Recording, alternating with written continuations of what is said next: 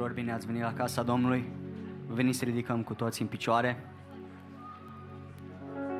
I invite you guys to come together tonight in a time of worship and I encourage you guys just to leave leave all your problems, all your worries that we have in our lives and just lay them down at the feet of Jesus and trust in him and let's come before God and give him all the glory and all the worship because he deserves it. Amen. Amen. Amen. Let's worship him together.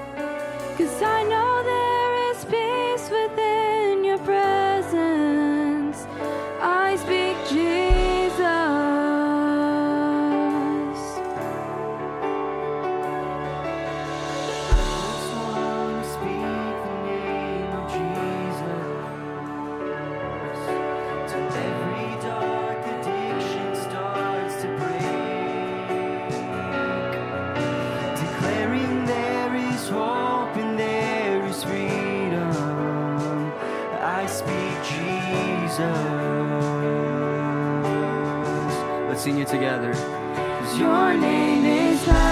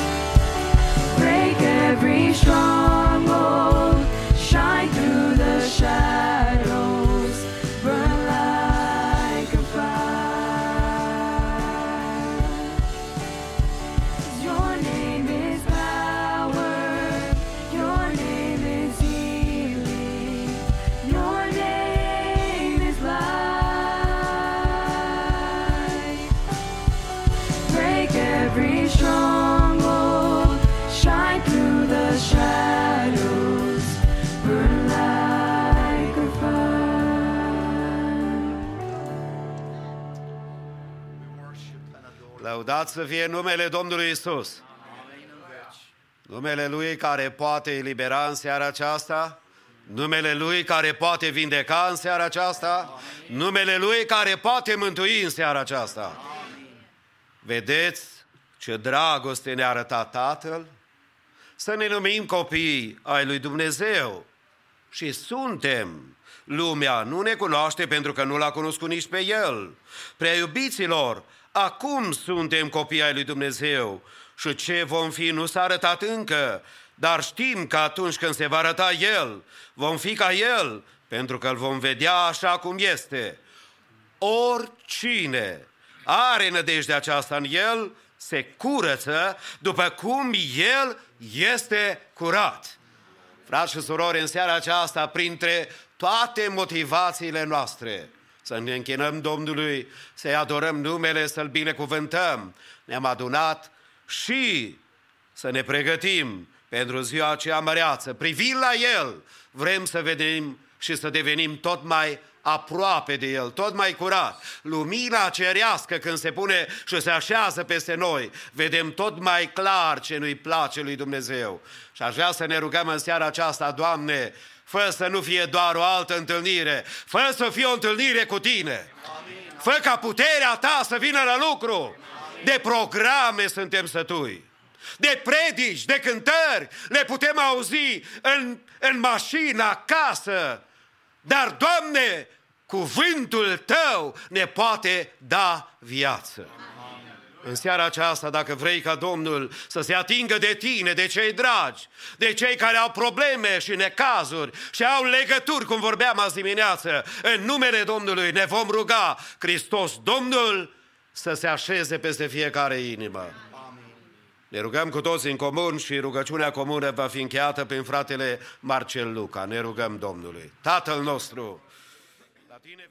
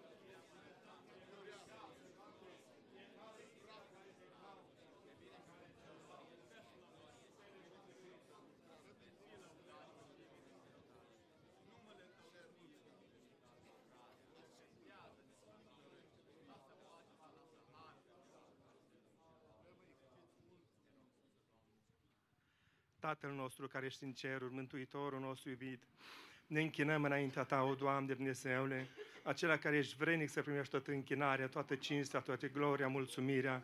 Îți mulțumim frumos, o Doamne, că și ne-ai dat acest prilej când să fim împreună, Doamne, la închinare. Te rog să binecuvintezi, o Doamne, fiecare suflet din acest yes. loc. Binecuvintează, Doamne, biserica Ta, binecuvintează, yes. Doamne, cuvântul Tău în mijlocul Yes. nostru, Doamne. Te rugăm frumos ca Tu să lași, o Doamne, Dumnezeu Sfânt, să fie însoțit de Duhul Tău ce Sfânt, o Doamne, binecuvintează slujitorii Tăi, o Doamne, cei ce se vor ridica în numele Tău, o Doamne, te rog să însoțești cu Duhul Tău ce Sfânt, o Doamne, binecuvântele Tău, o Doamne, pe fiecare, lasă, Doamne, prezența Ta, o Doamne, și ajută-ne ca în toate să putem a Te sluji pe Tine, o Doamne, să rămânem Ție credincioși până la sfârșit. Dă-ne putere și ajută-ne, o Doamne, Dumnezeul nostru. Te rog să binecuvintezi, o Doamne, cântarea de laudă, Doamne, Yes. rugăciunile noastre, Doamne, cerințele noastre, primește la altarul Tău, o Doamne, Dumnezeul Sfânt, și lucrează Tu în milă și în îndoare, Yes. îndurare, o Doamne. Îți mulțumim că ne asculți și îți cerem toate în numele Lui Iisus Hristos, pentru toate să fii slăvit în veci de veci. Amin. Stimații mei, ne bucurăm să fim în casă de închinare. Vrem să îi aducem Domnului închinarea noastră, mulțumirea noastră, împreună cu corul mix, după care un grup, Damaris, Jenny, Andreea și Grace, uh, urmați de frații Pal, de asemenea, cu o cântare și în urmă ascultăm primul mesaj al serii în limba engleză prin fratele David Ujvat. Dumnezeu pe toți să vă binecuvinteze, vă rog să luați câteva clipe și să dați mâna unii cu alții, binecuvântați-vă în numele Domnului.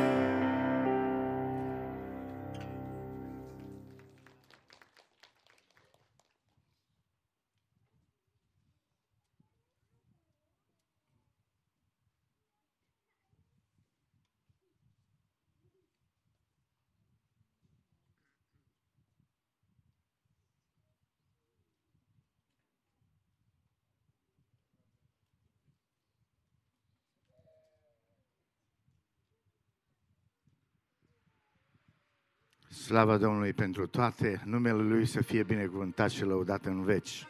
Văd că ne-au fugit instrumentiștii și pianul poate să vină aici, că Dumnezeu merită lăudat și binecuvântat pentru că ne-a salvat viețile noastre și ne-a făcut această bucurie să fim în casa Lui și în seara aceasta. Numele Lui să fie binecuvântat. Amin.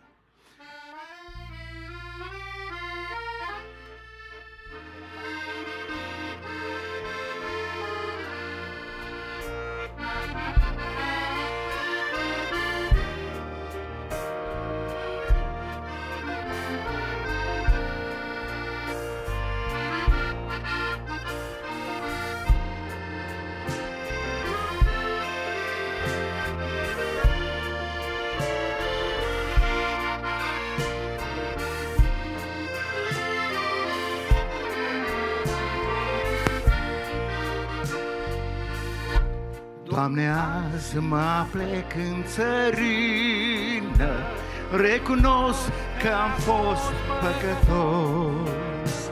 Din adânc tu m-ai scos cu a ta mână Și astăzi când fericit și voios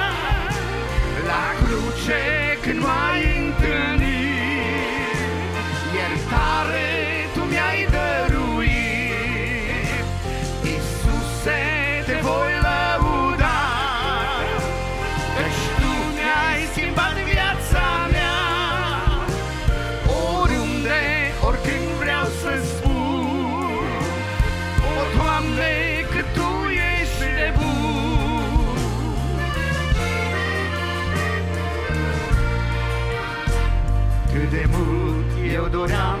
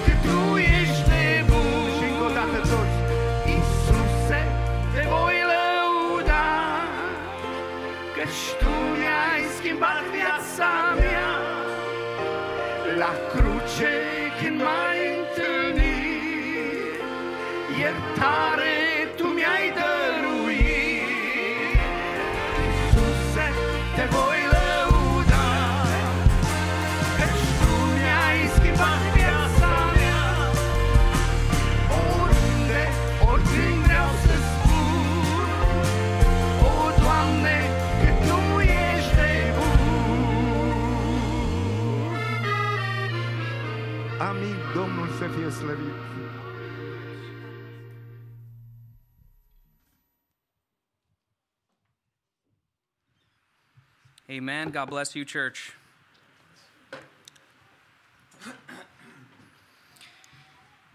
For some of you guys that have kids, you guys will probably know exactly what I'm talking about. You ever go into a store and you're down the aisle uh, where the toys are at? And there's a kid who's screaming from the top of his lungs, Mom, Dad, I need that toy. I need this toy because it's going to change my life. I need this toy because it's what I need right now, right here. If I don't have it, then my life is over. exactly. Well, soon my son will say those words I need that toy, Dad and Mom. I need that toy. Well, in reality, we all need things. But for that child, it was a want. He wanted that toy. He didn't need that toy to survive. He wanted that toy. And there's a difference there. And tonight, we need things, physical things. We need water to survive, we need food to survive. These are things that we need. And in the same way, as Christians, we need something. As Christians, we need something. Which brings me to my title tonight. There are four fundamental needs as a Christian the need to know, which is knowledge, the need to grow spiritually, the need to shine, be a light, and the need to go, go out into the world. These are four needs that we need in our Christian lives. And for those of you guys that are getting baptized here very soon, in the next month or so, in, in May, I hope that you listen to this and take a note the needs that we need as Christians or becoming Christians. And for some of us, this will be a refresher of the things that we will need in our walk with Christ. So I'm just going to dive straight in, and that is to my first point the need to know. One of the most important things that we need is knowledge. If you're a Christian, you need to know something, and that is God's Word. God's Word is holy. God's Word is yes, no, commands, laws, rules on how to live and be a Christian. And so we need to know, as Christians, we need to know the Word of God. I'm going to throw a whole bunch of verses at you tonight, so I hope you take notes. Hosea 4 6 says it perfectly. God's ancient people were destroyed for the lack of knowledge. John 8 32 stated, Jesus said, and you will know the truth, and the truth will set you what? Free. You guys all know this because you guys have been reading your word. People need to know the truth. And the word of God is the truth. And we need to know this as Christians because it does so much in our day to day lives. Christians are commend, commanded to let the word of Christ dwell in them richly. Colossians 3:16. Is this word in your vocabulary today? Richly? Is it in your lives today? Is the word of God richly in your lives? Do you read it? Do you study it? Do you go over it? For some of those of you guys that meet up on Monday nights, you guys go to discipleship. You guys study your word. Throughout the week, you have to study it. And then when you come back on Monday night, you guys go over it in detail so that we know exactly what the Word of God states. Not what we think it says, but what the Word of God says. And the re- one of the re- some of the reasons why we read the Word of God comes out of Hebrews 4:12.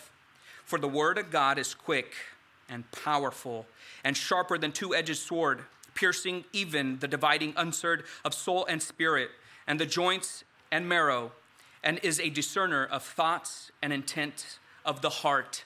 These are just some of the things that the Word of God does and helps us in our, la- in our lives.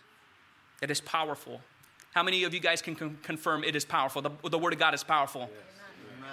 How many of you guys can, can say the Word of God helps you discern between right and wrong? Yes. If you're not reading the Word of God, how would you know how to handle what life throws at you? How would you be able to handle what life situations and trials and tribulations you will go through? How do you know you will handle those? How will you be able to handle those if you do not know what the Word of God states and says?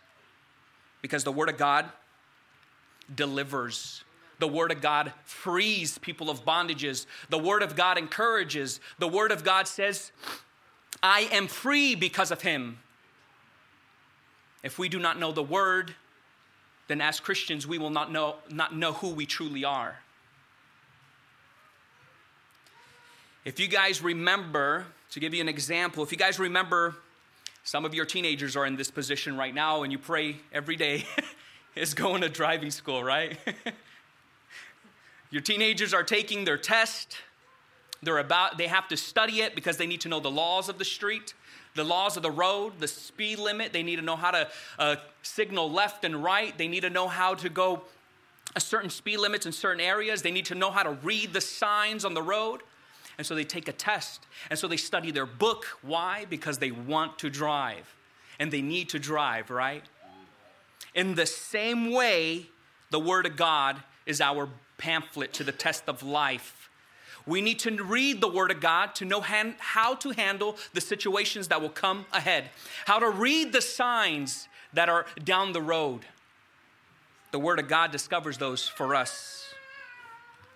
So, what's the secret of gaining knowledge of the Word? Well, there actually is no secret. 2 Timothy 2nd 15 states, Do your best to present yourself to God as one approved, a worker who has no need to be ashamed rightly handling the word of truth, knowing how to hold our Bible, how to study our word, what to do with the word of God. We need the knowledge, and that is the word of God. So, in order for us to be effective Christians, we need to know God's word, but also knowing how to use it. So, if I can encourage you tonight, do not pass the Bible next to your bed. Do not pass the Bible that's on the shelf. Pick it up tonight. It is a life saving book. So we need knowledge to know how to attack the world and how to be prepared at what the world throws at us. But also, we need the Word of God to know who we are as Christians. Which brings me to my second point, and that is we need to grow. In the physical realm, as babies, we feed our children. We make sure that they get the proper exercise. Make, we make sure that they get the greens, the vegetables, etc so that one day they can grow up healthy. Well, as Christians, it's the same way. When you first become a Christian, you're probably new to the faith, you're probably new to the, God's word. And so, what we do is we use the word of God to prepare our hearts, to prepare our soul, to exercise our Christian walk, and we use it to grow spiritually. In 2 Peter 3:18 it says, "But grow in grace and in knowledge of our Lord Savior Jesus Christ." See, we grow in God's grace by conducting ourselves in such a way that he is pleased. This is how we can grow. But we cannot grow if we have such things in our hearts as 1 Peter 2 1 through 2 states. These are the things that if we have our heart, we need to put away in order for us to grow. So put away all malice and all deceit and hypo- hypocrisy and envy and all slander. Like newborn infants, long for the pure spiritual milk, that by it you may grow up into salvation. We need to put all of these things aside in, for, in order for us to grow spiritually in our walk with Christ. There are so many things that we might need to get rid of in order for us to grow. And I ask you, what are those things in your lives that are hindering you from growing? If you're constantly feeding yourself with gossip, if you're constantly feeding yourself with things that are not important, what do you think will overtake your mind and thoughts and your energy and your time? Things that are probably not important. So, how are you supposed to grow with God or as a Christian if you're constantly putting yourself negative ideas, negative thoughts. So, if, I can encourage you tonight, train yourself to get rid of all these distractions in life and set times apart in your day to day schedule to get into the Word of God and for, in order for you and I to grow. The third point for us to grow and for us to be more like Christ, one of the fundamentals that we need is to be, is to shine. What do you mean, David? We need to shine. Well, as Christians, we should be a beacon of hope. We should be a beacon in this dark world. Amen. Matthew 5 16 states it beautifully. In the same way, let your light shine before others, so that they may see your good works and give glory to your Father who is in heaven. We need to shine so that others may know who we are and whose we are. Sometimes you might have moments of going on a mission trip, moments of, you know, having a one devotional a week and you get inspired and you get hyped up and people see that. But the following week, they don't see that same spark of being on fire for Christ. So if I can encourage you, be consistent. Be a consistent light to the people around you. Be a consistent light by reading your word, by staying in prayer, by following Christ and all his desires in your life. Philippians 2 14 through 15 says exactly how to do this, how to be a light in this dark world. Do all things without grumbling and dispute, that you may be blameless, blameless and innocent children of God without blemish in the midst of a crooked and twisted generation, among whom you shine as lights in this world. When a Christian is blameless and harmless, he is letting his light shine because at that point you have given everything that's on your heart to God. And God takes all the burdens, and you are free of those burdens, and you are free to be the child that God has called you to be. Be that light in this dark world. Ephesians 5:18 states for at one time you were in darkness but now you are light in the Lord. Walk as children of light. To give you an example I'm going to probably butcher this uh, story. I heard it from somebody recently. And it was a story that came out of Romania. And um, it was two neighbors. And this one neighbor had a whole lot of hay uh, bales in his yard. And the neighbor ended up going to the neighbor's house and stealing a couple of hay bales and took it to his place. And somebody said, Hey, hey, your neighbor just stole from you. What are you going to do about it? And the individual thought about it. And the indi- individual said, You know, I'm not going to call the cops. I'm not going to get lawyers involved. I'm not going to be that person as the world may want me to do the things that if somebody goes against me to do those things, right? Calling a lawyer, calling a cop, hey, that guy scarred me, that guy did this to me.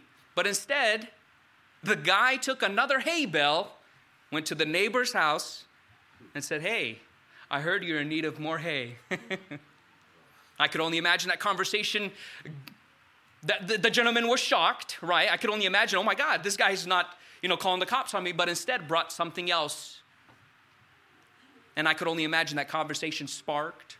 Then that conversation continued and they became friends, I could imagine.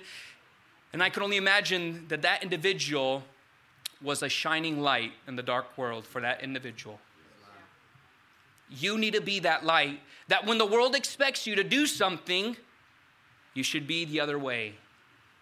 You should be that individual that represents Christ when faced with trials. So, if I could encourage you, be a light and shine in this dark world. And finally, the fourth point the fourth fundamental as a Christian is we need to go. We need to know, we need to grow, we need to shine, and finally, we need to go and be ready to go. What do you mean by this, David?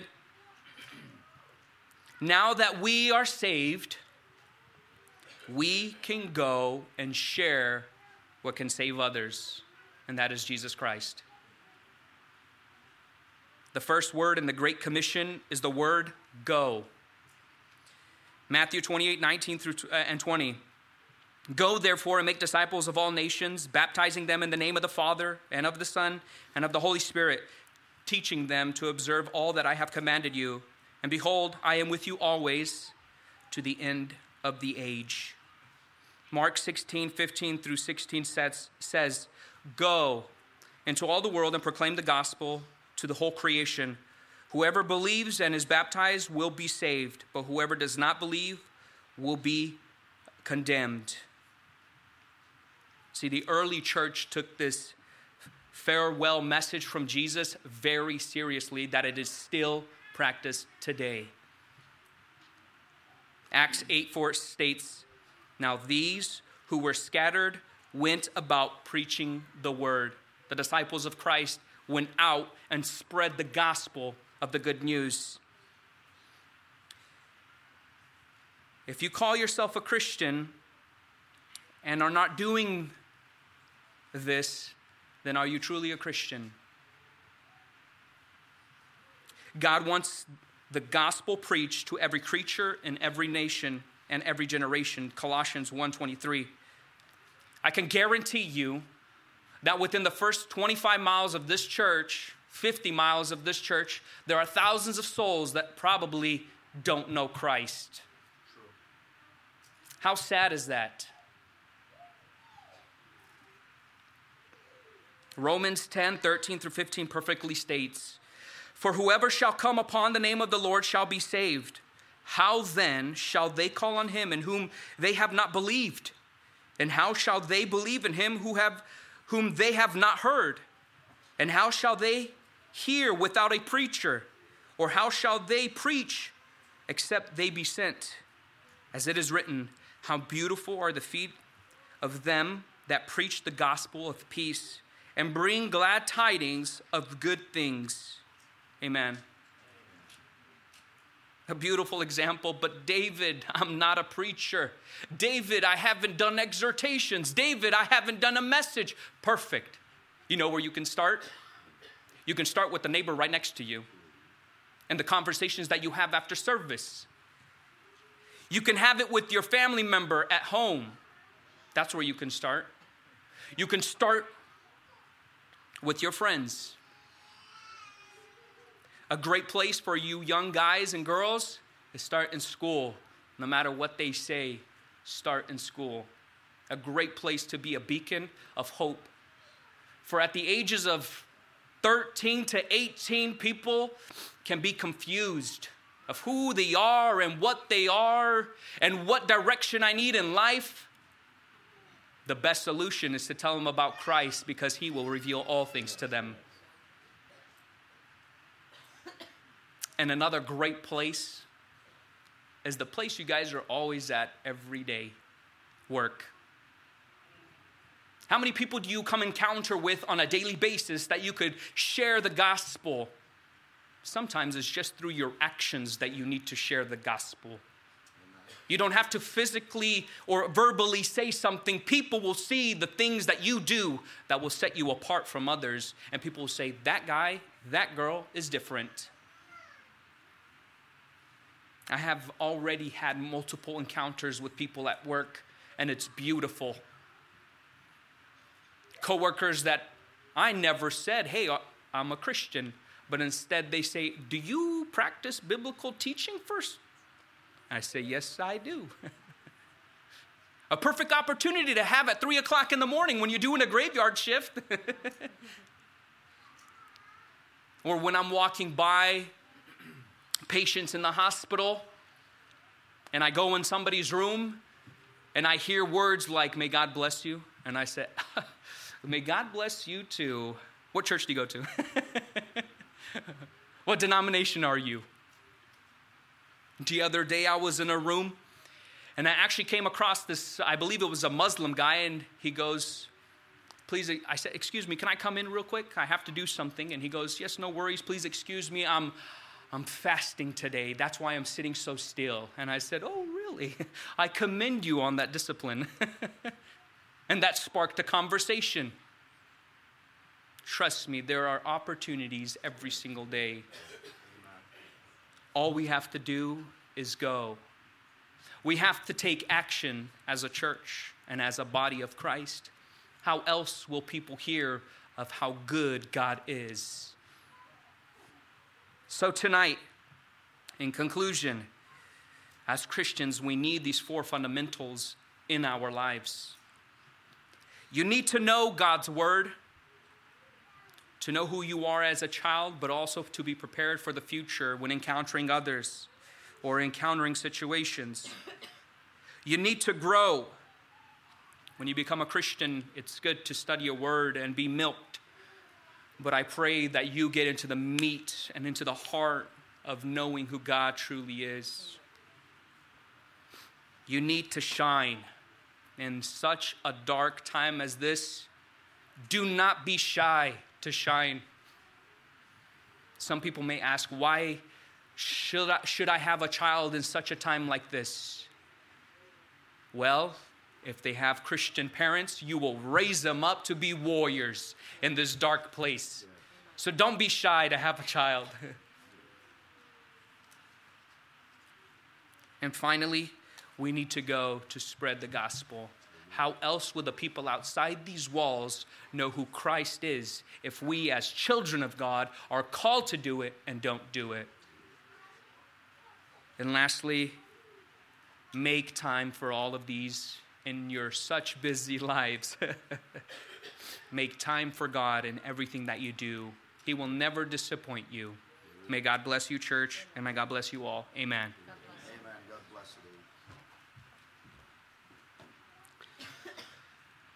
Câteva informații pentru biserică și pentru toți cei care sunt uh, cu noi la închinare, fie poate prezența aici, poate online. Uh, Mai întâi este bucuria mea deosebită ca după masa aceasta să îl am pe un prieten și un colaborator, un slujitor al Domnului, fratele Romeo Pele, împreună cu soția, sora Rodica. Would you stand for a second? Haideți să le spunem bun venit, Domnul să binecuvinteze. God bless you. Mă cunosc de mulți ani cu fratele Romeo și în călătoriile pe care le făceam la Detroit, de altă dată, aveam și timp să avem părtășie. Acum, de când s-a mutat la Nashville, este uh, de asemenea o bucurie să ne întâlnim. Ultima dată când am fost la Nashville, m-au găzduit, au avut grijă de mine ca să ajung cu bine acasă. Uh, pentru perioada care am stat acolo, vreau să le mulțumesc public și să le doresc ca Domnul să-i binecuvinteze. Uh, Este de asemenea o bucurie să vedem pe sora fratelui Romeo, Gina, și cu soțul Dan, Boots. Would you stand for a second? Am I wrong? Maybe yes, maybe no. I wasn't here at that time. N-ați fost voi prima căsătorie în clădirea aceasta? Haideți să-i aplaudăm și pe ei. God bless you. God bless you. Good to see you. Așa că tineri dragi, ne căsătoriți și voi aveți speranțe. Salutăm pe fratele Marcel și pe sora Estera Luca. Așa lucrează Dumnezeu. Copiii se întâlnesc, unii să-și îndrăgostesc și apoi părinții n-au decât să devină cuscri. Dacă ați înțeles ce am vrut să spun. Ne bucurăm de a, fiica fratelui Romeo, cu un fecior de fratelui Marcel și a sorei Estera. A, sunt a, logodiți, urmează să facă căsătoria. Noi le dorim ca Domnul să-i binecuvinteze. A, câteva alte anunțuri și vom continua cu lucrarea în după masa aceasta. Mai întâi, săptămâna care s-a scurs, am avut o echipă de frați care au lucrat every day aici la biserică, da, la clădirea nouă, dar și la clădirea actuală unde ne aflăm. S-au remodelat toaletele și pentru noi cei care beneficiem. Vrem să mulțumim tuturor care au fost la muncă, care au pus bani, care au muncit și au investit pentru noi și pentru împărăția lui Dumnezeu și cu toată biserica zicem Domnul să le răsplătească. Amin. Apoi, cât privește programele uh, bisericii, mâine seară, tomorrow night, there is no discipleship or Bible study. Every fourth week, there is a leaders meeting only on Monday. So if you're new to the Bible study and you're not aware, tomorrow night there is no Bible study, you have off, you can study by yourself or pray, but the leaders will meet tomorrow night. Uh, miercuri seara, serviciu divin pentru biserică peste săptămână, cu toate repetițiile care se cunosc. Cât privește weekendul următor, 2 aprilie, slujbele bisericii vor fi de dimineață de la 10 la 12 și după masa de la ora 6 la 8. Cina Domnului pentru luna aprilie nu o să o avem duminica viitoare, ci în joia mare, sau mai precis, 6 aprilie, când uh, vom fi împreună cu toată biserica la închinare și uh, vom avea părtășia care o cunoaștem. Duminica viitoare vom sărbători intrarea Domnului Isus în Ierusalim, ca apoi, în două săptămâni, cu ajutorul Domnului, vrem să cântăm încă o dată că Hristos a înviat. Și zic încă o dată, Hristos a înviat. Și ne bucurăm de toate acestea. Uh, cât privește duminica viitoare, mai am un anunț din partea Departamentului de Tineret. Știți că în luna mai există conferința tinerilor de pe coasta de vest, uh, În fiecare an noi ajutăm tinerii noștri ca să meargă la părtășiile aceast- acestea, să fie prezenți, să slujească, să se cunoască cu alții. Anul acesta va avea loc la Seattle și știți că tinerii noștri sunt uh, harnici. Ei vor să adune ceva bani, fundraiser pentru, uh, pentru călătoria care le stă în față. Sunt probabil vreo 40-50 care vor merge. Semnează că se închiriază câteva venuri, va fi călătorie de vreo 10-12 ore one way. Vor sta patru zile acolo, vineri seara, sâmbătă, duminică și luni, pentru că luni vor fi la picnic să se cunoască cu alții.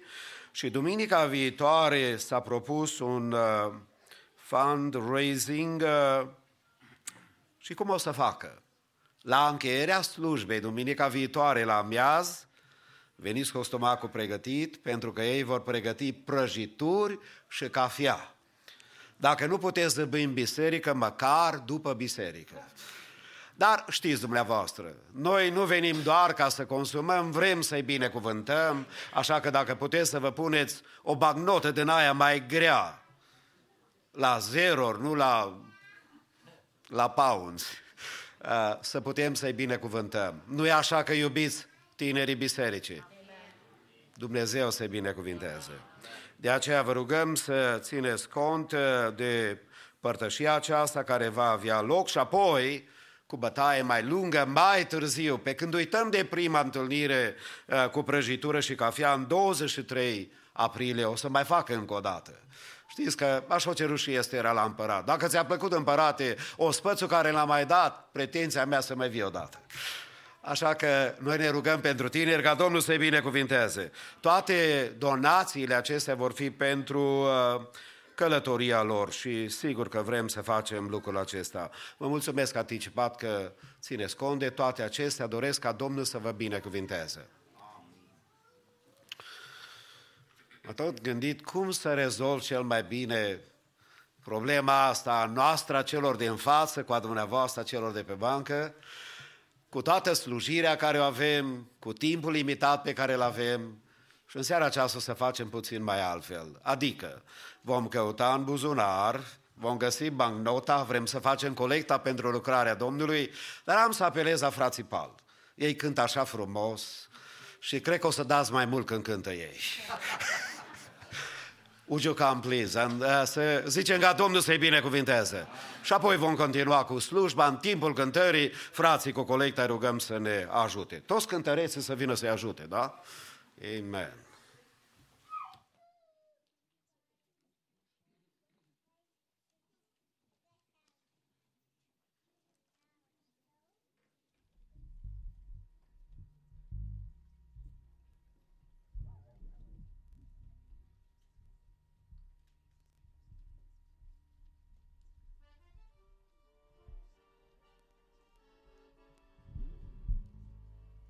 Iarăși zic, slăvit să fie Domnul. Fratele Moise spunea că e un bun prieten cu Romeo. Noi am crescut în aceeași biserică. Și să știți că Romeo a plecat de la chitară. Așa e când uh, pui în, uh, în negoț talanții. Primești unul, doi, trei, cât vrea Dumnezeu să-ți dea, că Dumnezeu are de unde. Ne bucurăm de Romeo și ne bucurăm de toată biserica din seara aceasta. Uh, Așa cum spunea fratele, băgați mâna că se poate. Că Domnul e bun și are de unde.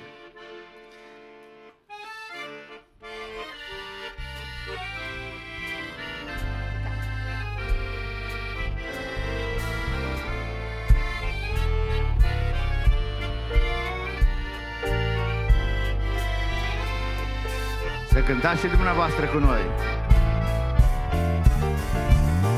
Căci Domnul este și rămâne în veci tăria mea, temeiul cântărilor mele. A Lui să fie slava, cinstea, toată lauda mea,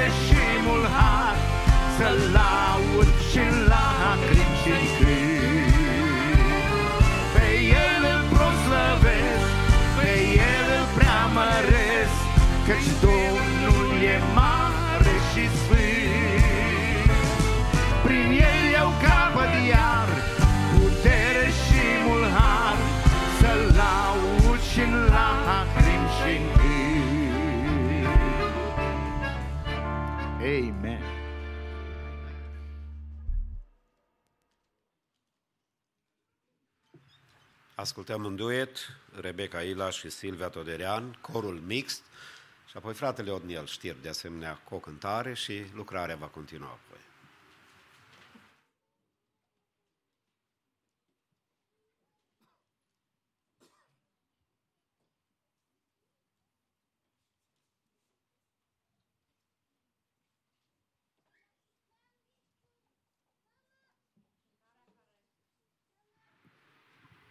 Cântarea care vrem să o cântăm este o cântare mai de demult, dar este frumoasă, că este inspirată din cuvântul Domnului și este cântarea Anei.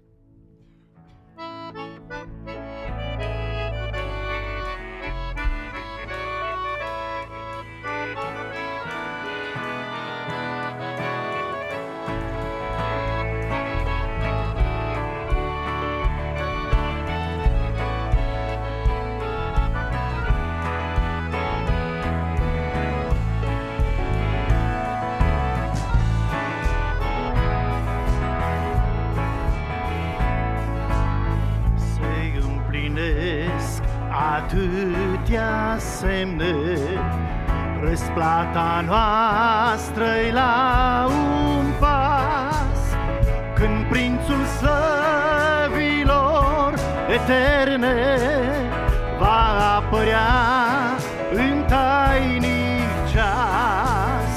Suntem aproape să se arate luceafărul din zon. aber hast so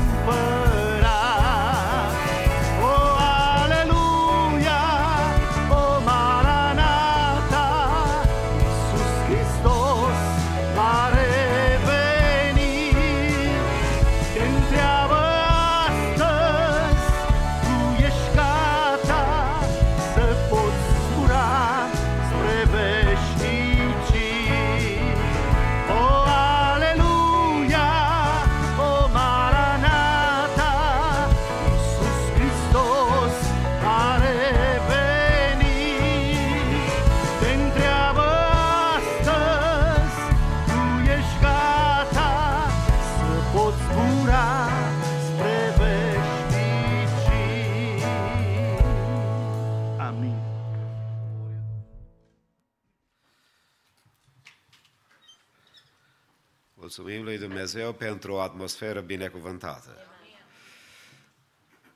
Avem o varietate muzicală extraordinară. Undeva trebuie că te-ai încadrat și dumneatale. Știu că Duhul Sfânt atinge inimile noastre, ne binecuvintează. În seara aceasta vă invit să ne pregătim inimile să ascultăm cuvântul Domnului prin fratele păstor Romeo Pele, pe care dorim din toată inima ca Domnul să-l folosească. Acum, înainte ca dânsul să aducă mesajul, mai sunt două puncte care trebuie să le anunț și să vă cer și dumneavoastră îngăduința, dacă cumva trecem puțin de ora 8, să nu vă impacientați că poliția nu ne așteaptă afară, uh, mai reducem părtășia care o avem și în 10-15 minute extra putem împacheta tot ce Domnul ne-a pregătit în seara aceasta. Uh, mai întâi, uh, bunul obicei al bisericii de a citi cuvântul Domnului public, de a face ca numele Domnului să fie glorificat prin cunoștința care trebuie să crească și citirea sistematică a Cuvântului lui Dumnezeu. Biserica noastră a adoptat peste 10 ani de zile deja de când facem treaba aceasta. Mă bucur de tinerii care cresc în citirea Cuvântului lui Dumnezeu în public și în seara aceasta vom avea pe Caleb Timoce care de prima dată va citi 1 Samuel chapter 7 după care worship team va uh, lăuda numele Domnului și pe dumneavoastră în semn de respect față de cuvântul Domnului de stand-up. Caleb, would you come please and read 1 Samuel chapter 7.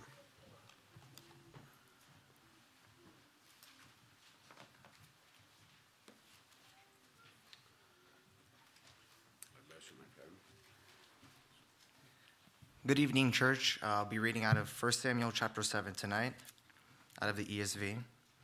And it says, And the men of Kiriath Jearim came and took up the ark of the Lord and brought it to the house of Abinadab on the hill. And they consecrated his son Eleazar to have charge of the ark of the Lord. From the day that the ark was lodged at Kiriath Jearim, a long time passed, some twenty years, and all the house of Israel lamented after the Lord. And Samuel said to all the house of Israel, If you are returning to the Lord with all your heart, then put away the foreign gods of the Ashtaroth from among you, and direct your heart to the Lord, and serve him only. And he will deliver you out of the hand of the Philistines. So the people of Israel put away the Baals and the Ashtaroth, and they served the Lord only. Then Samuel said, Gather all Israel at Mizpah, and I will pray to the Lord for you. So they gathered at Mizpah, and drew water, and poured it out before the Lord, and fasted on that day, and said, There, we have sinned against the Lord. And Samuel judged the people of Israel at Mizpah. Now, when the Philistines heard that the people of Israel had gathered at Mizpah, the lords of the Philistines went up against Israel. And when the people of Israel heard of it, they were afraid of the Philistines.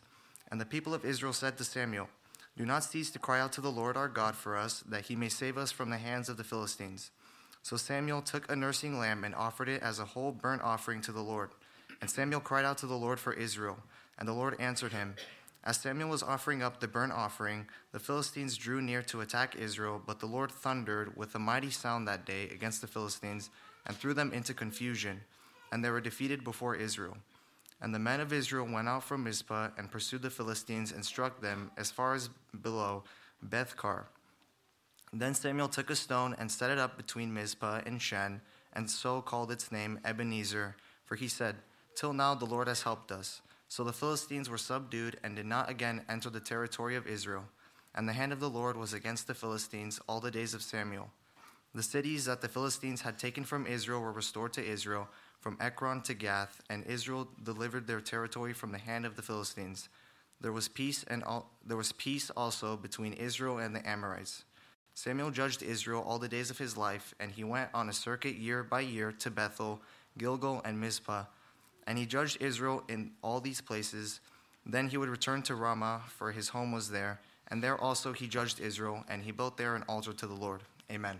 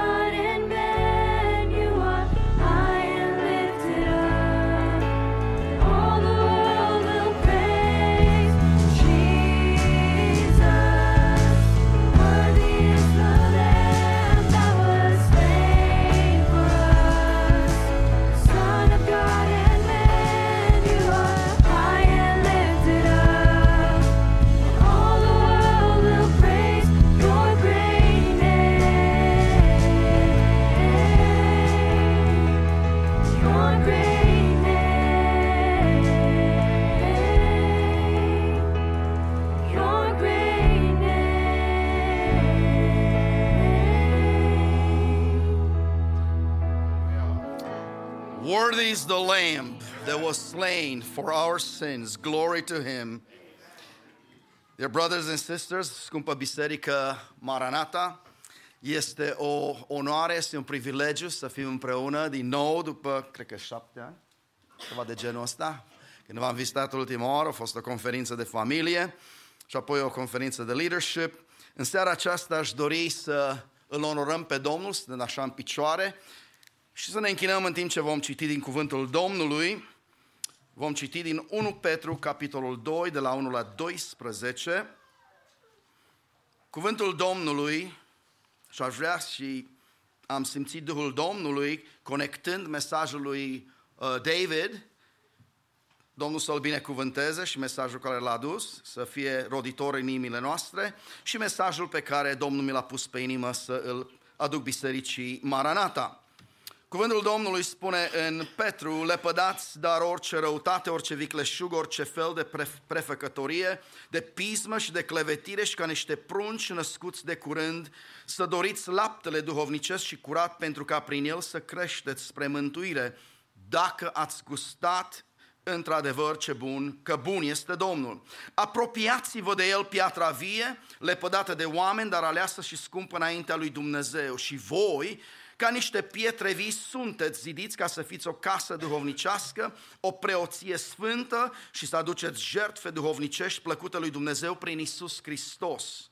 Căci este scris în Scriptură, iată că pun în Sion o piatră din capul unghiului, aleasă scumpă, și cine se încrede în el nu va fi dat de rușine. Cinstea aceasta este dar pentru voi care ați crezut, dar pentru cei necredincioși, piatra pe care au lepădat o zidare a ajuns să fie pusă în capul unghiului, o piatră de poticnire și o stâncă de cădere. Ei se lovesc de ea pentru că n-au crezut cuvântul și la aceasta sunt rânduiți. Voi însă, popor al Domnului de aici, de la Maranata, voi însă sunteți o seminție aleasă, o preoție împărătească, un neam sfânt, un popor pe care Dumnezeu și l-a câștigat ca să fie a Lui, ca să vestiți puterile minunate ale celui ce va chema din întuneric la lumina sa minunată. Pe voi care odiniară nu erați un popor, dar acum sunteți poporul lui Dumnezeu. Pe voi care nu căpătaserăți îndurare, dar acum ați căpătat îndurare. Prea iubiților, vă sfătuiesc ca pe niște străini și călători să vă feriți de poftele firii pământești care se războiesc cu sufletul. Amin atotputernicul bisericii, cel care ești gata să vii pe nori. Biserica Maranata, vrem să fim gata și să strigăm Maranata, vino Doamne, Iisuse! Doamne, vrem să fim gata, vrem să ne pregătim, vrem să fim sensibili la cuvântul și Duhul Tău care ne cheamă, care ne îndeamnă să ne apropiem de Domnul, pentru că zilele sunt scurte. Doamne, îți mulțumim pentru seara aceasta, o atmosferă minunată de, de închinare, de laudă. Doamne, Tu ești singurul care meriți toată slava, toată cinstea, toată adorarea și închinarea celor răscumpărați. Doamne, te rugăm să primești jertfa de seară, Doamne. Noi ne-am rugat, noi am cântat, acum este rândul Tău să vorbești inimilor noastre. Te rugăm, Tatăl nostru, vorbește prin Duhul Sfânt, Doamne, fiecăruia dintre noi, Doamne, cheamă-ne mai aproape de Tine și împuternicește-ne să trăim, Doamne, pentru slava și gloria numelui Tău. Te rog, Tatăl nostru și Dumnezeul nostru în umilință, să te atingi de mine, servul Tău. Am nevoie de o măsură proaspătă din Duhul Tău și de o ungere proaspătă, Doamne, căci despărțiți de Tine suntem nimic și nu putem face nimic nici în viața de fiecare zi, nici în slujire, Doamne. De aceea trebuie să fim, Doamne, în Tine, cu Tine, prin Tine și pentru Tine. Îți mulțumim pentru cuvântul Tău, Doamne, și dă-ne o inimă deschisă și urechile străpunse, Doamne, să ascultăm ce are de zis Duhul Domnului, Bisericii Maranata și tot poporul Domnului să zică Amin. Amin. Ocupați locurile. Aleluia! Dacă timpul nu ne era vrășmaș, la, aș, fi, aș fi luat provocarea lui Florin și aș fi luat chitara, dar am, răm, rămân aici la altar. Scumpă biserică, Maranata vă aduc salutul bisericii Betel din Nashville, unde acum șapte luni ne-am mutat împreună cu soția și cu mezina noastră Britney. Suntem părinți fericiți împreună cu Rodica la patru fete. Avem și trei gineri deja, al patrulea, aproape. Vom fi în octombrie uh, și părinți la cel de-al patrulea fiu pe care ni-l dă Domnul gata crescut. Suntem aici împreună cu viitorii noștri cuscri, care sunt foarte bine cunoscuți de dumneavoastră, familia Luca, sora Estera, fratele Marcel, cu care am început să devenim și prieteni, nu numai cuscri. Domnul să-i binecuvânteze, sunt cu sora mea Gina și uh, fratele meu Dan, frate în, în după lege, brother-in-law, cumnatul meu, uh, și vreau să vă spun ceva. Acum 30 de ani am predicat la nunta lor în biserica asta. Yeah, we, that gives out of my age. yeah, I try to, you know, to dress a little younger in brighter colors, but yeah. Next month, by God's grace, if He keeps me alive, I'll be 58. Which you, we never know. Uh, last year, you know, în anul trecut, în aprilie, uh, Domnul a găduit să am un massive heart attack. Și Domnul m-a, m-a ținut cu viață uh, și de fapt asta a fost ceva care a triggered, a, a provocat uh, ideea și în colaborare cu sfatul Domnului și bineînțeles cu soția am decis să am, uh, am I'm a semi-retired pastor, put it this way, right? Dacă există așa ceva, nu știu. Se pare că mai mult am predicat Evanghelia din septembrie încoace decât, să zic, în primul, în tot anul 2022. Dar Dumnezeu este bun și El ne susține, El ne întărește și despărțiți de El nu putem face nimic. Nici viața și respirația, viața, mișcarea este în El. De asemenea, chemarea, slujirea și ungerea vine de la El. Despărțiți de El nu suntem nimic și nu putem face nimic. Și aș dori de asemenea să nu uit să aduc și mesajul de dragoste al fratelui păstor Druhora, Dorin uh, Ovidiu Druhora, care suntem și prieteni și am fost împreună la instalarea ca, a, ca păstor principal la Betel, acolo unde slujim împreună echipă, în echipa pastorală. Și aș dori să ascultăm ce are de comunicat Duhul Sfânt în seara aceasta. Spuneam, șopteam aici că fratelui Moses, că mie îmi place să, să văd un fir roșu pe care Duhul Sfânt îl țesă. Prin cântări, prin rugăciuni, prin mesaje, prin poezii dacă sunt, sau tot ceea ce se întâmplă și îi, îi șopteam fratelui uh, Moise că, zic, par, parcă toate cântările îs de reve, devenirea Domnului. Oh, e biserica Maranata, nu? Dar se pare că și direcția mesajului pe care Duhul Domnului mi l-a pus pe inimă se îndreaptă spre aceeași direcție. Și am intitulat mesajul meu din seara aceasta și uh, mulțumim pentru mesajul în limba engleză, David. God bless you. God, may God, you know, raise you as a warrior in his kingdom, as a uh, preacher and teacher. Mesajul meu va fi, datorită faptului că a fost deja un mesaj în limba engleză, și sunt foarte sensibil la ceea ce Domnul Isus i-a spus lui Petru. Paște mielușei, paște oițele și paște și oile mele. Și fiecare generație din fiecare biserică, și noi, româno-americanii, da, trebuie să avem grijă și de, oi, de mielușei, dar trebuie să avem grijă și de cei care vorbesc uh, în, cu precădere limba română. Iar acolo unde este nevoie, voi traduce și, poate în limba engleză, doar ideile centrale. The main ideas I'll try to um, tell them to say in English. Și acest, acest mesaj care Domnul l-a pus bine trăiți într-un chip vrednic de chemarea voastră, vine din, din uh, epistola lui Petru, prima epistola lui Petru, și de fapt aș vrea să observăm ceea ce atât Domnul Isus Hristos, cât și scriitorii rest, restului Noului Testament, apostolii Domnului, Pavel, Petru, vorbesc cu precădere despre importanța ident- identității noastre spirituale. Cu alte cuvinte, la fundația întregii vieții noastre creștine, dragii mei frați și surori, scumpă biserică Maranata, la fundația vieții noastre de creștini stă identitatea noastră spirituală. Adeseori noi punem cai sau boi înaintea carului, right?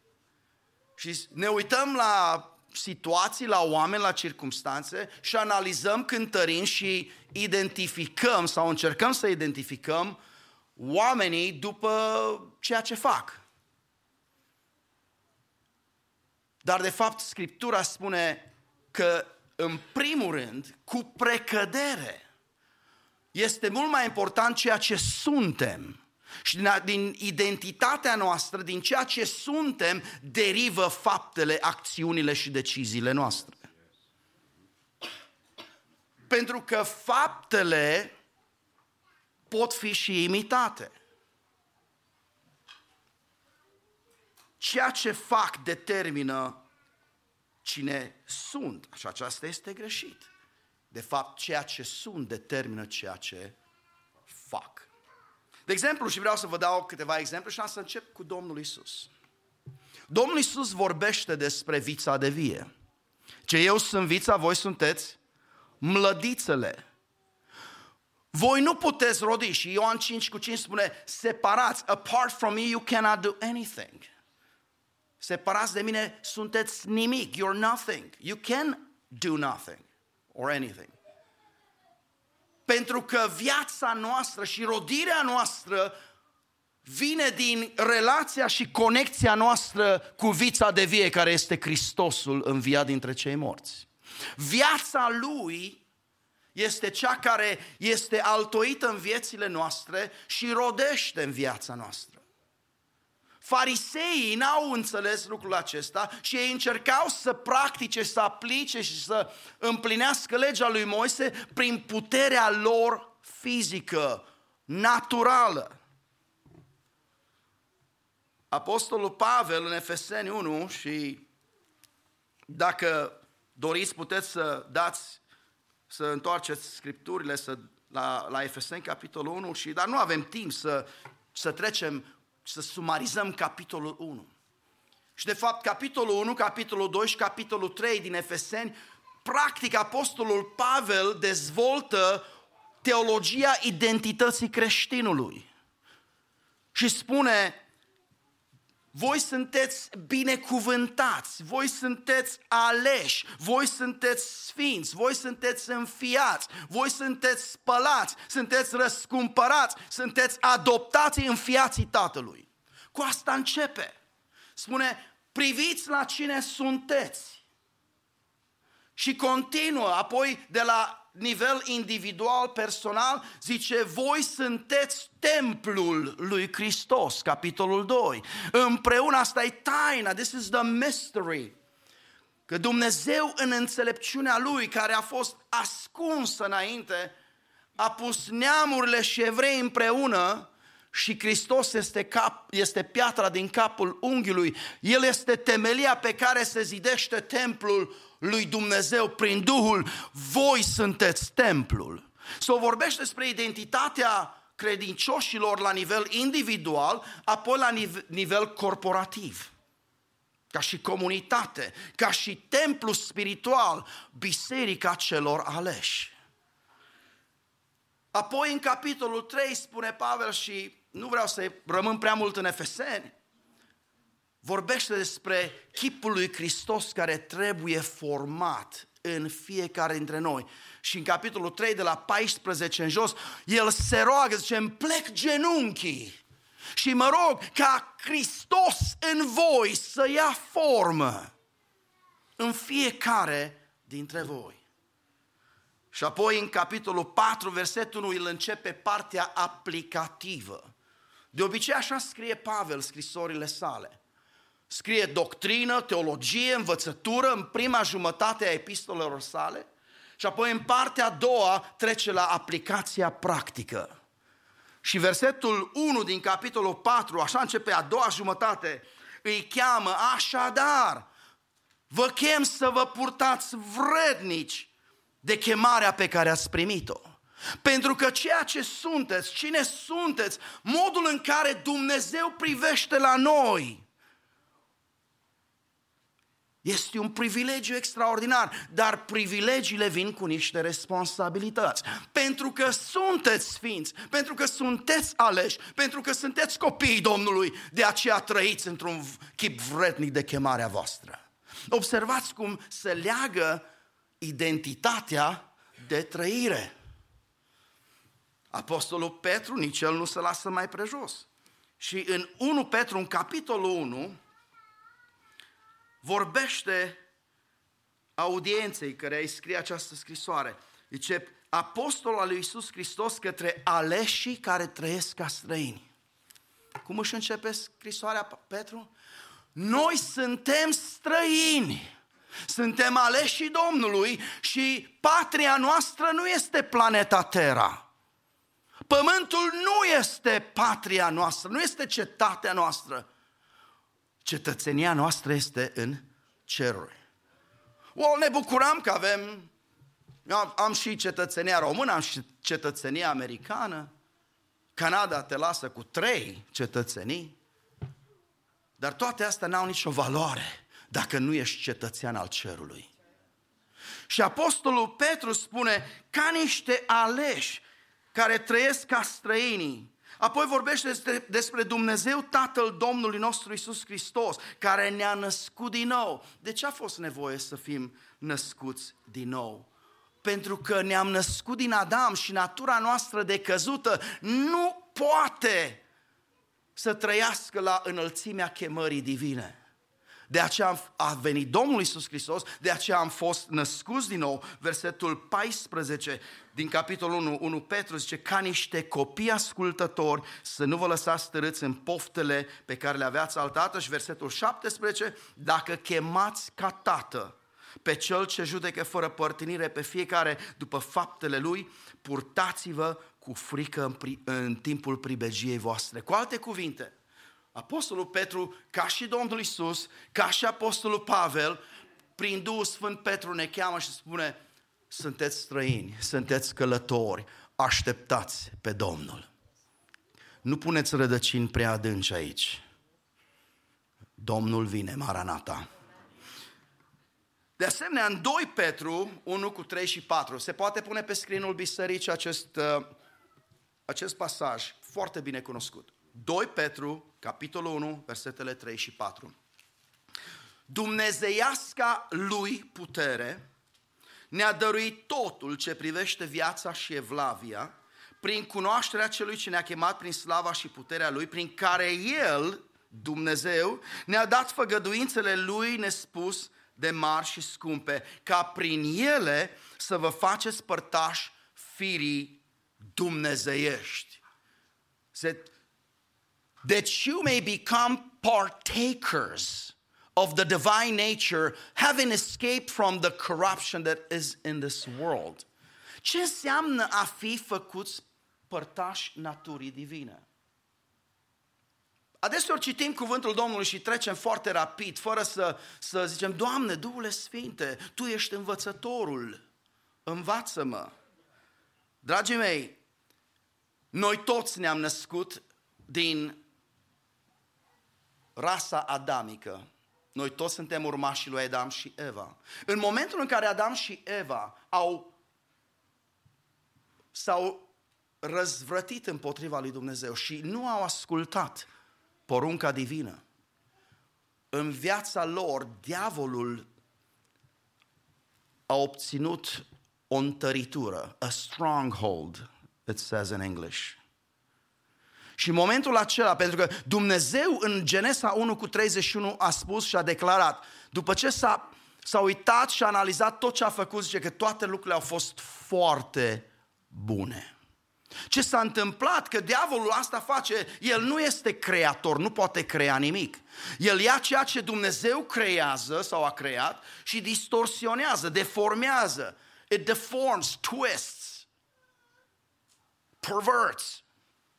Și natura pe care Dumnezeu a pus-o în Adam și Eva, care era foarte bună, a devenit o natură rebelă.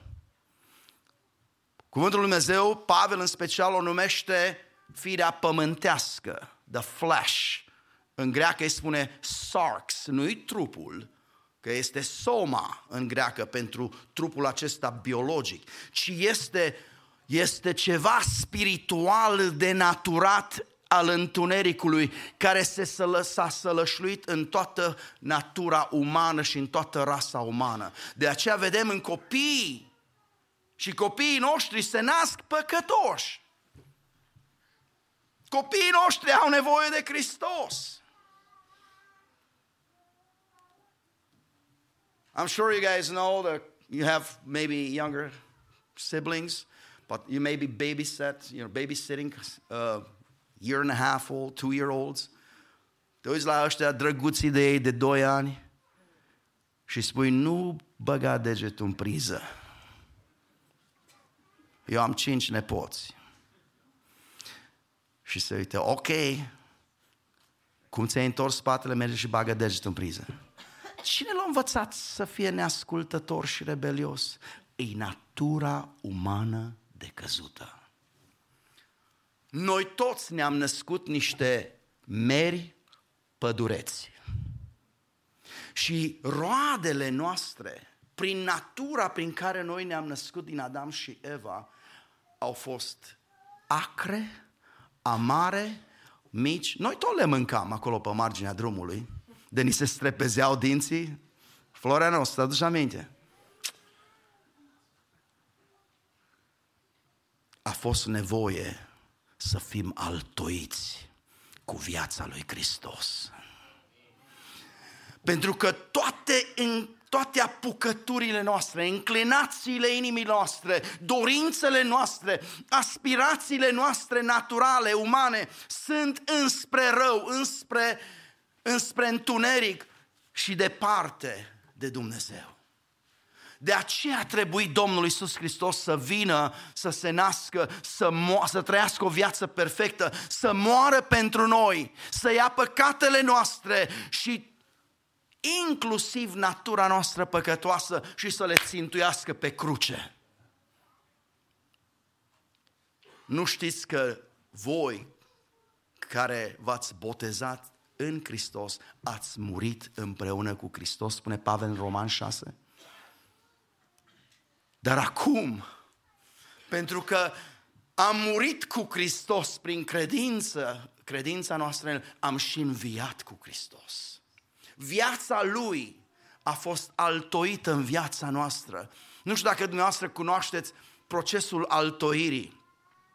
Dacă este un măr pădureț, e o creangă dintr-un măr, dintr-un măr de soi și face o crăpătură acolo unde se bifurcă ramurile mărului și faci o crăpătură și pui acolo creanga din mărul acela de soi și o legi și este o artă a altoirii.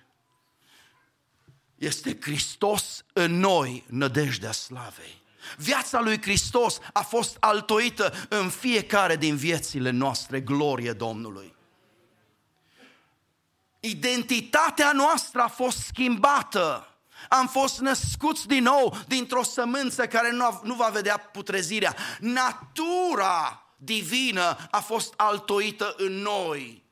Viața lui Hristos, dacă până atunci am avut o singură natură, omul vechi, cum spune Pavel în Efeseni și în Coloseni, omul vechi, Romii cel vechi, în momentul în care viața lui Hristos a fost altoită din nou, în momentul în care am primit Evanghelia și am strigat, I believe. Te primesc ca Domn și ca Mântuitor. Am fost născut din nou. Miracolul nașterii din nou s-a întâmplat. Și viața lui Hristos a biruit viața adamică. Și astfel am fost transferați, am fost mutați din împărăția întunericului și a urii în împărăția dragostei Fiului lui Dumnezeu. De, de sub o sândă am fost mutați sub binecuvântare. Am fost transferați în împărăția lui Dumnezeu, dar am fost și înfiați. Aleluia! Și Apostolul Pavel, în pasajul care l-am citit, sunt aware că deja e 8 și un minut, spune în capitolul 2, capitolul uh, 1 Petru, ce am zis? Spune în versetul 1, ca niște prunci născuți din cur- de curând. Like spiritual babes. Și, și ne, ne spune cea mai înalt, înaltă uh, dimensiune a identității noastre. Vom vedea că sunt câteva dimensiuni care se cuplează, se cooptează împreună. Cea mai înaltă și mai importantă dimensiune a identității noastre suntem copiii Dumnezeului celui prea înalt. Născuți din Tatăl, născuți prin Duhul, născuți prin jertfa mielului, adoptați în familia divină. N-am fost numai născuți așa cum unii uh, nasc astăzi și poate îi pune pe trepțile unei biserici catolice sau îi duce la un orfelinat. N-am fost numai născuți din nou, n-am fost adoptați în familia divină. Și aceasta este, this is the most important dimension of your spiritual identity, my beloved young brother and sister. You are a son or a daughter of the Almighty God. Remember that. You are the adopted, the beloved son and daughter in the family of God. Glory to Jesus. And that's why the Apostle Peter says, We need to feed on. Trebuie să ne hrănim sufletele pentru că mâncarea din lumea aceasta hrănește omul natural, trupul nostru natural. Dar singura hrană spirituală, the only spiritual food that feeds my soul and your soul is the Word of God.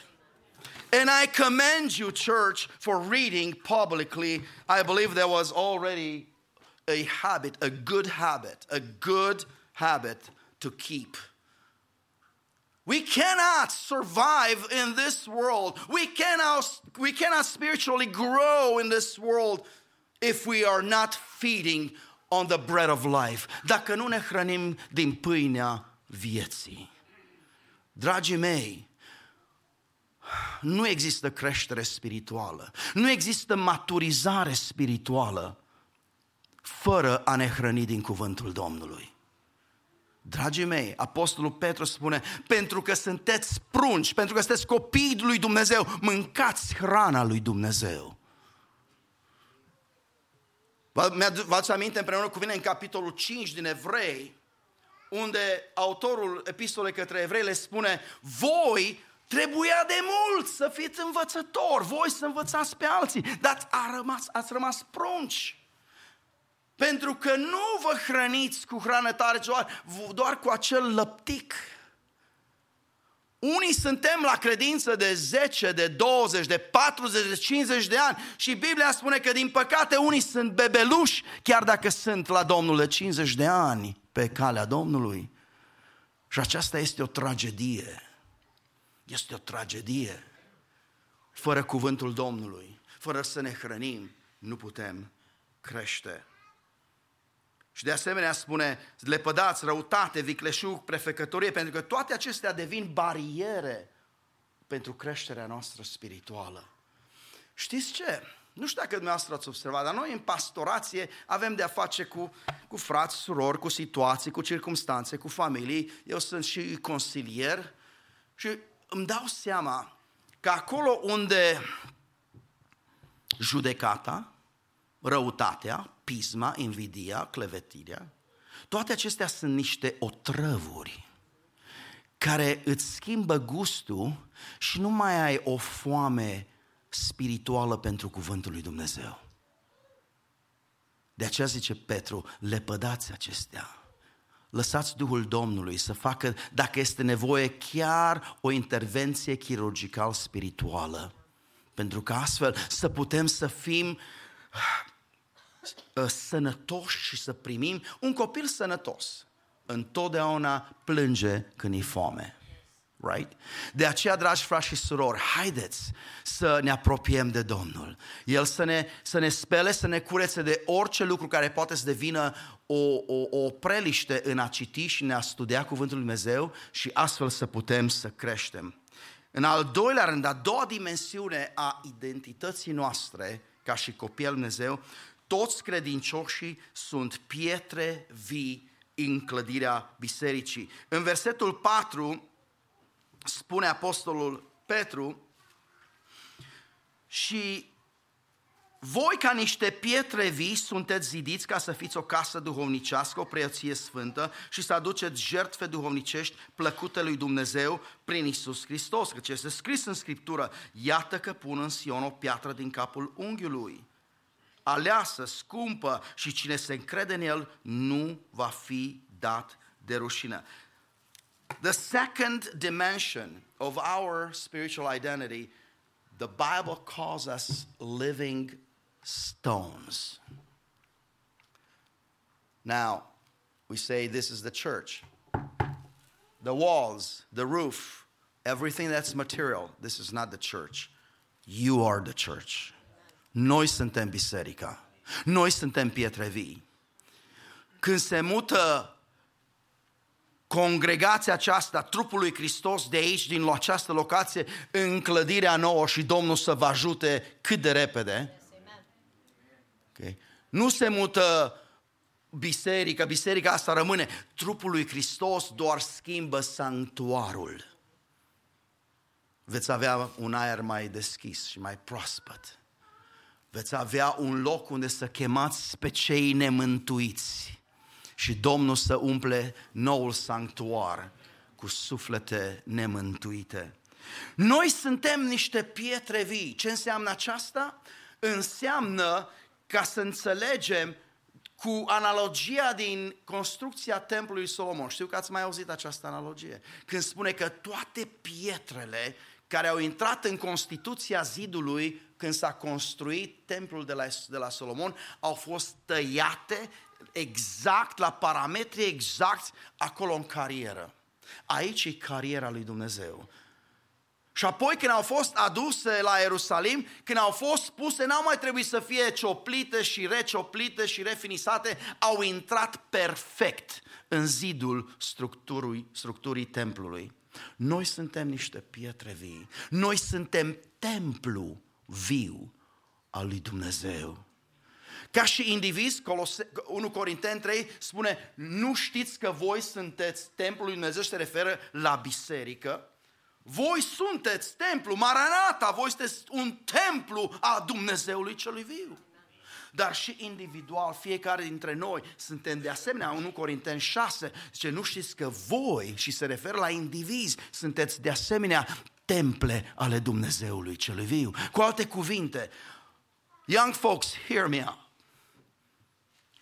You are a walking temple. All of us, we are walking temples. You are a temple here. We bring sacrifices. We bring, you know, uh, worship to the Lord. But when you go outside, when you go to your workplace, when you go to school, you are a walking temple. And you carry the living God within you. And let the presence of God to shine out from your life, from your decisions, from your vocabulary, from how you talk and how you relate.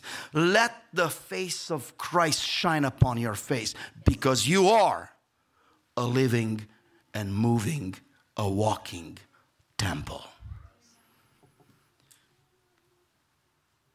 Domnul Iisus a spus vorbind despre biserică în Matei 16, eu îmi voi zidi biserica mea și porțile iadului nu o vor birui eu. și vorbește despre o zidire. Noi suntem, we are in the process of becoming.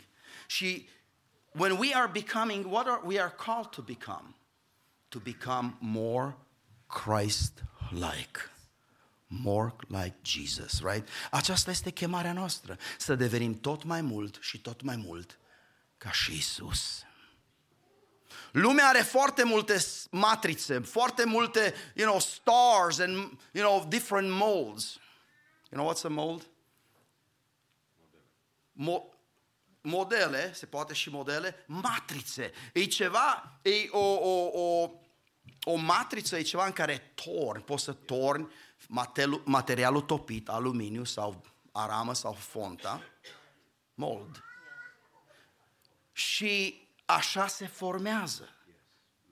Sau plastic, inject, inject, injected plastic. Diavolul vrea să ne formeze în tot felul. Unii avem, you know, fostul vostru guvernator, Arnold Schwarzenegger. Unii vor să devină ca el. Alții au, you know, Madonna, alții au whatever, Taylor Swift, whoever. Diavolul are foarte multe modele. Or sports stars, right? Or music stars. Or Hollywood stars. Roman 9, 8 cu 29 spune că Dumnezeu are un singur model și este Fiul Său. Noi ca fii și fiice adoptați în familia divină, noi toți suntem chemați să fim transformați, conformați după chipul și asemănarea Domnului Isus. Și Dumnezeu să ne ajute.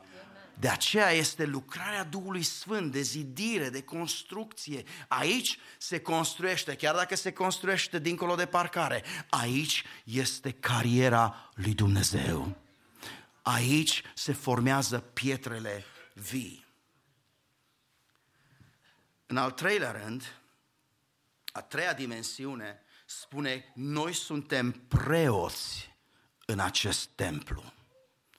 You are priests. Suntem preoți în templul vieții noastre ca indivizi.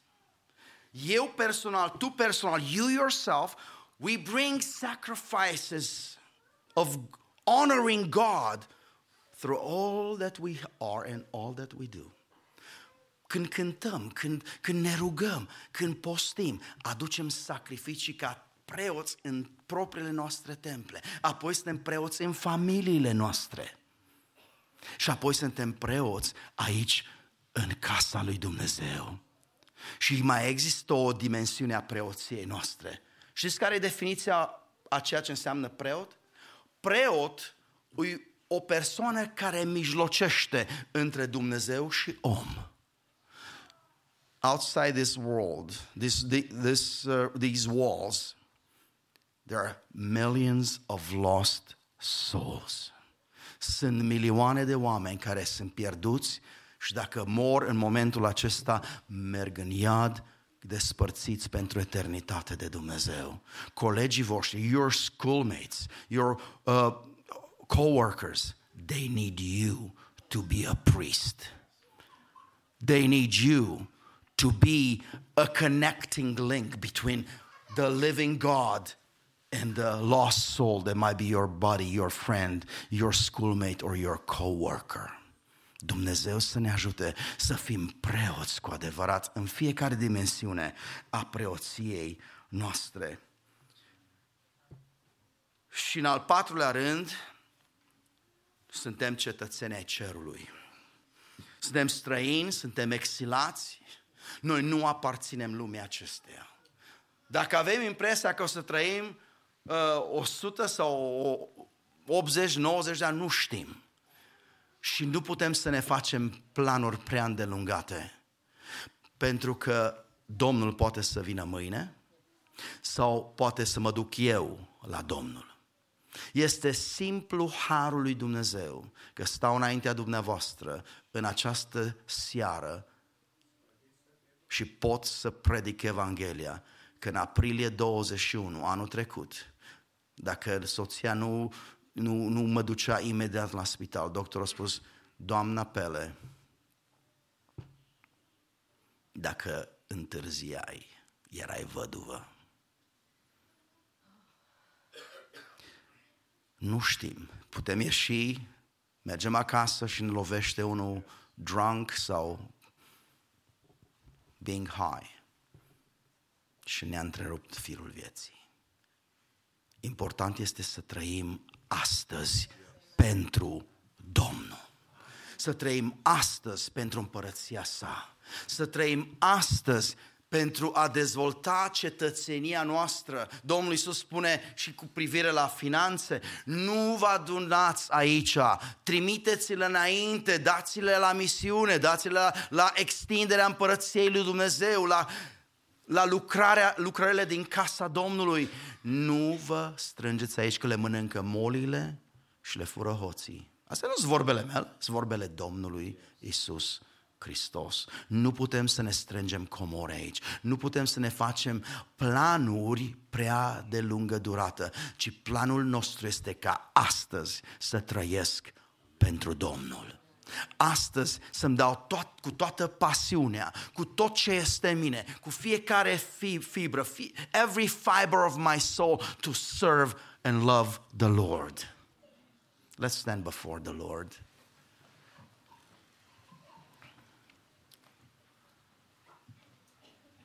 Aceasta este ceea ce spune Duhul Bisericii Maranata. Domnul vine în curând.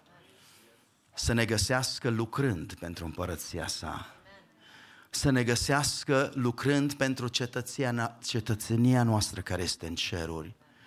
Și dacă sunt lucruri pe care trebuie să le, să le rezolvăm, poate o situație cu un frate sau cu o soră, cu o altă familie, o dispută, haideți să căutăm fața Domnului și Doamne dă-ne înțelepciune și putere să ne cerem iertare, să rezolvăm toate situațiile noastre, căci vine Domnul. Și vin, când venirea Lui va fi atunci când nimeni nu poate prezice. Sunt multe tipuri de escatologii și de preziceri. Aș putea să zic că niciuna nu, nu, nu-i reală, pentru că Domnul s-a spus că nimeni nu se va aștepta. Când nimeni nu poate să o prezică, atunci Fiul omului va veni. Și, Doamne, ajută-ne să fim gata, să ne pregătim, că dacă Tu vii mâine sau dacă Tu ne chemi mâine la tine acasă, să fim gata, să intrăm, să fim întâmpinați de Tatăl Ceresc, să fim îmbrățișați de Domnul Isus care să spună mie și să spună dumitale, vino fiu, vino rob bun și credincios. Intră în bucuria stăpânului. Dar până atunci să trăim la înălțimea chemării noastre să trăim ca niște fii și fiice ale Dumnezeului celui preanalt. Să înțelegem că we are still under construction, suntem temple pe care Dumnezeu vrea să le perfecționează, suntem pietre vii care suntem zidiți în construcția a cărei fundație este Hristos Domnul. Suntem preoți și suntem cetățeni ai cerului. Dumnezeu să vă binecuvânteze, scumpă biserică Maranata,